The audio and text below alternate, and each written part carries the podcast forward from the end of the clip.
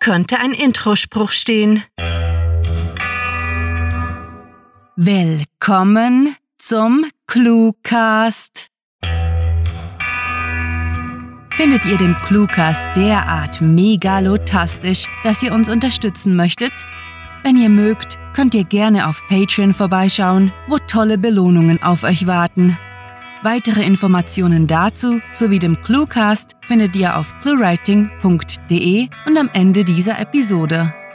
Und jetzt wünschen wir euch viel Spaß mit der Kurzgeschichte.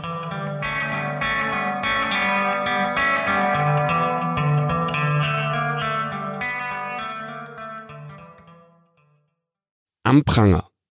Warnung. Diese Kurzgeschichte enthält Szenen, die auf einige Zuhörer beunruhigend wirken könnten. Mehr zu unseren Warnungen sowie wann und weshalb wir sie anwenden, erfahrt ihr in unserer FAQ unter cluewriting.de/faq.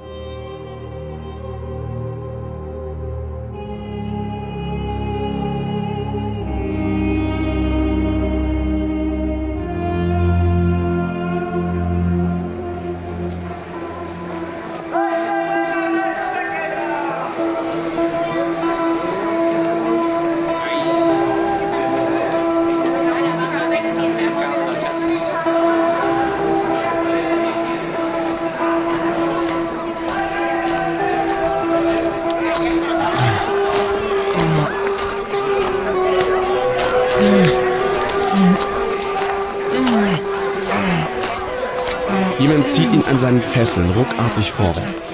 Leute jauchzen, andere raunen erzürnt die Beschimpfungen, die ihn seit Wochen verhöhnen. Hart stößt man ihn zu Boden, die Haut über seinen Knien platzt auf den Pflastersteinen auf. Es ist bloß eine weitere Wunde von vielen. Der Gestank von Schweiß steigt ihm in die Nase, dann wird er gepackt, weggeschleift und sein Kopf nach unten gedrückt. Seht ihn euch an! donnert eine Stimme direkt neben ihm. Eine dreckige, ehrlose Kreatur! Die Sonne steht tief, blendet ihn blind, als die Augenbinde verschwindet und die Menge tobt. Ein niederträchtiges Scheusal ist er! Seine Pupillen ziehen sich auf Stecknadelgröße zusammen, da blickt er in die anonyme Menschenmasse. Verrecken soll das Vieh! Jubelschreie, durchbrochen von seinem einsamen Schluchzen, dröhnen durch seine Gedanken. Weinen dringt aus ihm, prallt nutzlos an seinen Peinigern ab. Ein Mann legt ihm eine eiserne Schelle um den Hals, mit einem satten Geräusch schnappt sie zu und wird verriegelt. Ein Dorfplatz.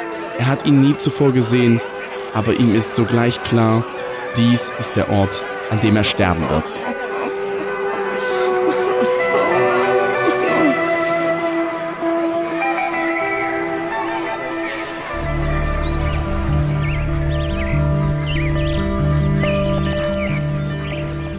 Sein Leben war schön gewesen. Er war in einem liebevollen Umfeld aufgewachsen, hatte den Wert von Gott und Familie gelernt und diese Tugenden später mit seiner Frau an seine Kinder weitergegeben. Sein Land war notleidend, schon immer, allerdings störte das weder ihn noch die anderen in seiner Siedlung. Wenn es dem einen an etwas fehlte, half man eben aus. Mit der Unterstützung seiner Nachbarn klappte sogar die Herrichtung eines Generators vom Schrottplatz, sodass seine Familie mit Stolz eine Steckdose anbringen konnte, die zweimal pro Woche Strom für das Handy und den portablen Fernseher lieferte. Hin und wieder war es an allem zu knapp. Das kam halt vor. Dann gingen sie auf die Jagd, so wie es ihre Urgroßväter getan hatten, und brachten Hasen oder, sofern sie Glück hatten, eine Gazelle nach Hause. Selbst in harten Zeiten verließ ihn weder Mut noch Frohsinn, doch alles änderte sich, als der Bürgerkrieg bis in die hintersten Winkel des Landes vorrückte. Die selbsternannte Armee sandte ihre Soldaten vor, diese fielen im Mondschein über sein winziges Dorf her. Sie plünderten das wenige Hab und Gut der Bewohner, raubten Töchter, erschlugen Mütter und verschleppten sämtliche junge Männer in ihre Camps.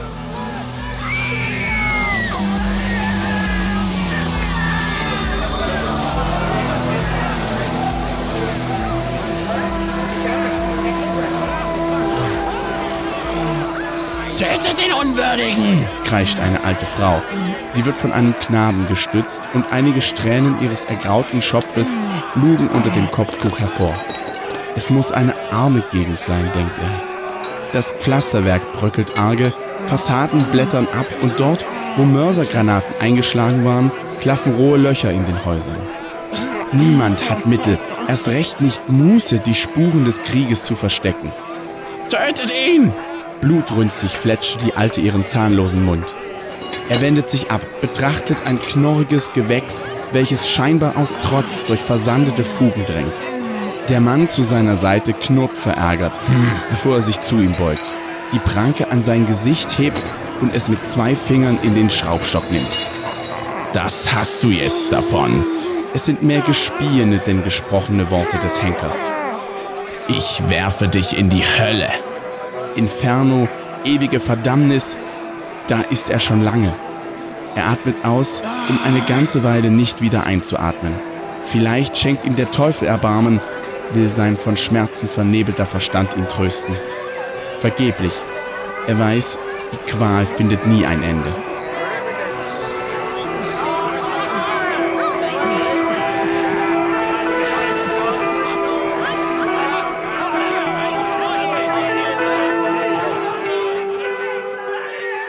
Sie nannten es Rekrutierung, den Versuch, ihn zur willenlosen Kampfmaschine zu machen.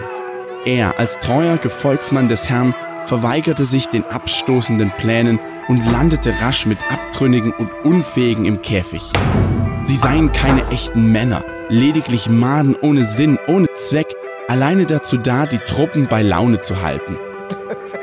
Und, oh, wie diese ihre Launen an den schmachvollen Kriegsverweigerern ausließen.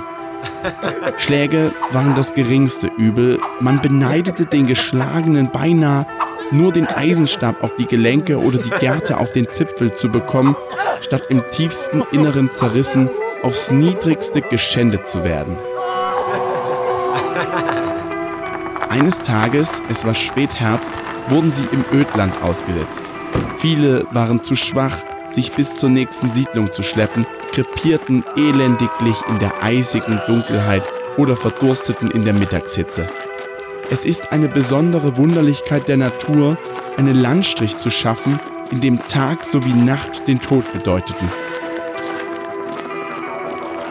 Gemeinsam mit einem Jüngling, in dessen Augen jedes Licht erloschen war, gelang es ihm, die Stadtgrenze zu erreichen.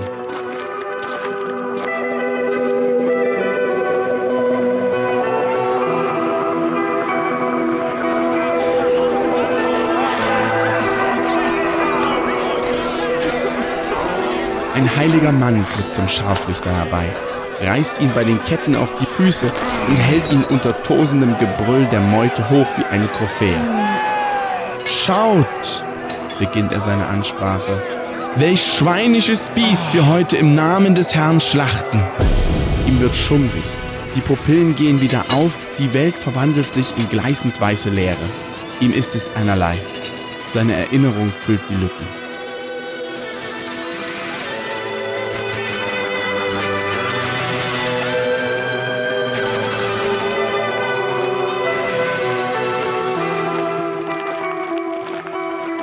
Der Jüngling brach auf den Stufen des Hilfszentrums zusammen.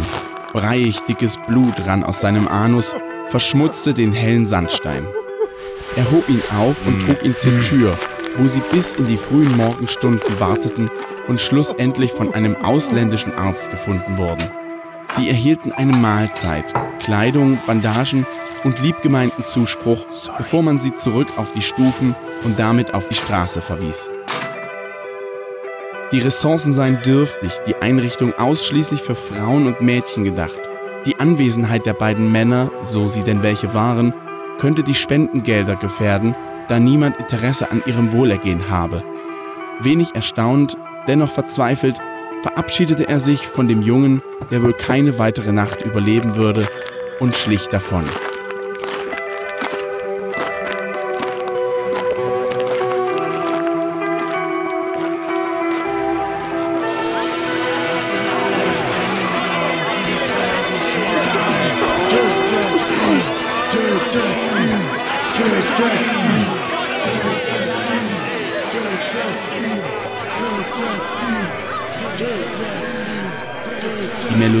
Seiner Kindheit überdeckt das Keifen der blutgierigen Menschen. Ihm ist, als sänge sein Vater zur Arbeit ein Lied, begleitet von der gedankenverlorenen, summenden Mutter. Der Geruch ihrer Räucherstäbchen, die sie jeweils nach dem Gottesdienst anzündete, nebelte ihn ein, während das lechzende Pack sein Leid forderte. Eine Schneide erklingt.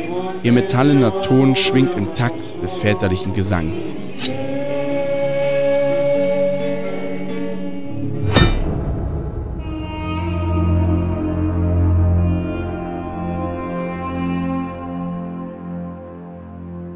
Das war Am Pranger, geschrieben von Rahel. Für euch gelesen hat Michael Pietsch. Diese Kurzgeschichte spielte am vorgegebenen Setting Dorfplatz und beinhaltete die Clues Steckdose, Mondschein, Wunderlichkeit, Räucherstäbchen und Gazelle. Wir hoffen, die heutige Hörgeschichte hat euch unterhalten und würden uns freuen, wenn ihr noch ein wenig bei uns bleibt, damit wir euch mehr über Clue-Writing erzählen können. In unserem Shop findet ihr nicht nur megalotastische T-Shirts, sondern ebenso Kaffee- und Teetassen, die für jeden Anlass passen. Ob ihr übermüdet oder ein Teenager seid, wir haben den richtigen Flüssigkeitsbehälter für euch. Mit der Tasse auf dem Tisch könnt ihr übrigens literarisches Roulette spielen, denn wir haben auf unserer Seite einen Zufallsgenerator, der euch eine Cluecast-Episode aus unserer Sammlung vorschlägt. Probiert es aus und seht, was für einen Hörspaß ihr gewinnt. Apropos gewinnen, es gibt da etwas, mit dem alle gewinnen. Wir möchten uns megalotastisch bei unseren Patreon-Fans bedanken, die sich für unsere Arbeit und euer Literaturvergnügen einsetzen. Möchtet ihr hier namentlich verewigt oder als Gastautor eingeladen werden? Habt ihr Lust auf exklusive Kurzgeschichten und viele Überraschungen aus dem Hause ClueWriting? Kein Problem. Auf patreon.com slash cluewriting erfahrt ihr, wie ihr euch und uns eine literarisch famose Zeit gönnt. Und kennt ihr bereits unsere Sprecher, die euch die Hörgeschichten taufrisch in die Gehörgänge liefern? Besucht diese Helden des Cluecast auf cluewriting.de. Und vergesst nicht, dem Echo ihrer Stimmen zu folgen. Hm, diese Episode neigt sich dem Ende zu. Doch wir lassen euch nicht allein. Nein! Wenn ihr uns auf Facebook liked und unseren Newsletter abonniert, sind wir immer für euch da. Ob auf eurer Wall oder in eurer Mailbox. Mit fantastiliardischem Dank fürs Zuhören und den besten Wünschen. Eure Cluecaster.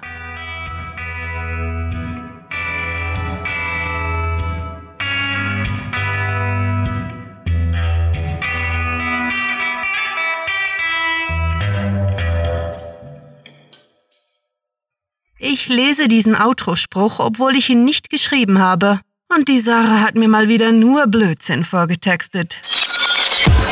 Der Cluecast ist eine Produktion der Literaturplattform ClueWriting.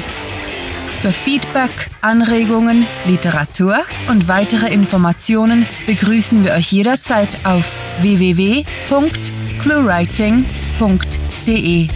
Grandiotastischen Dank.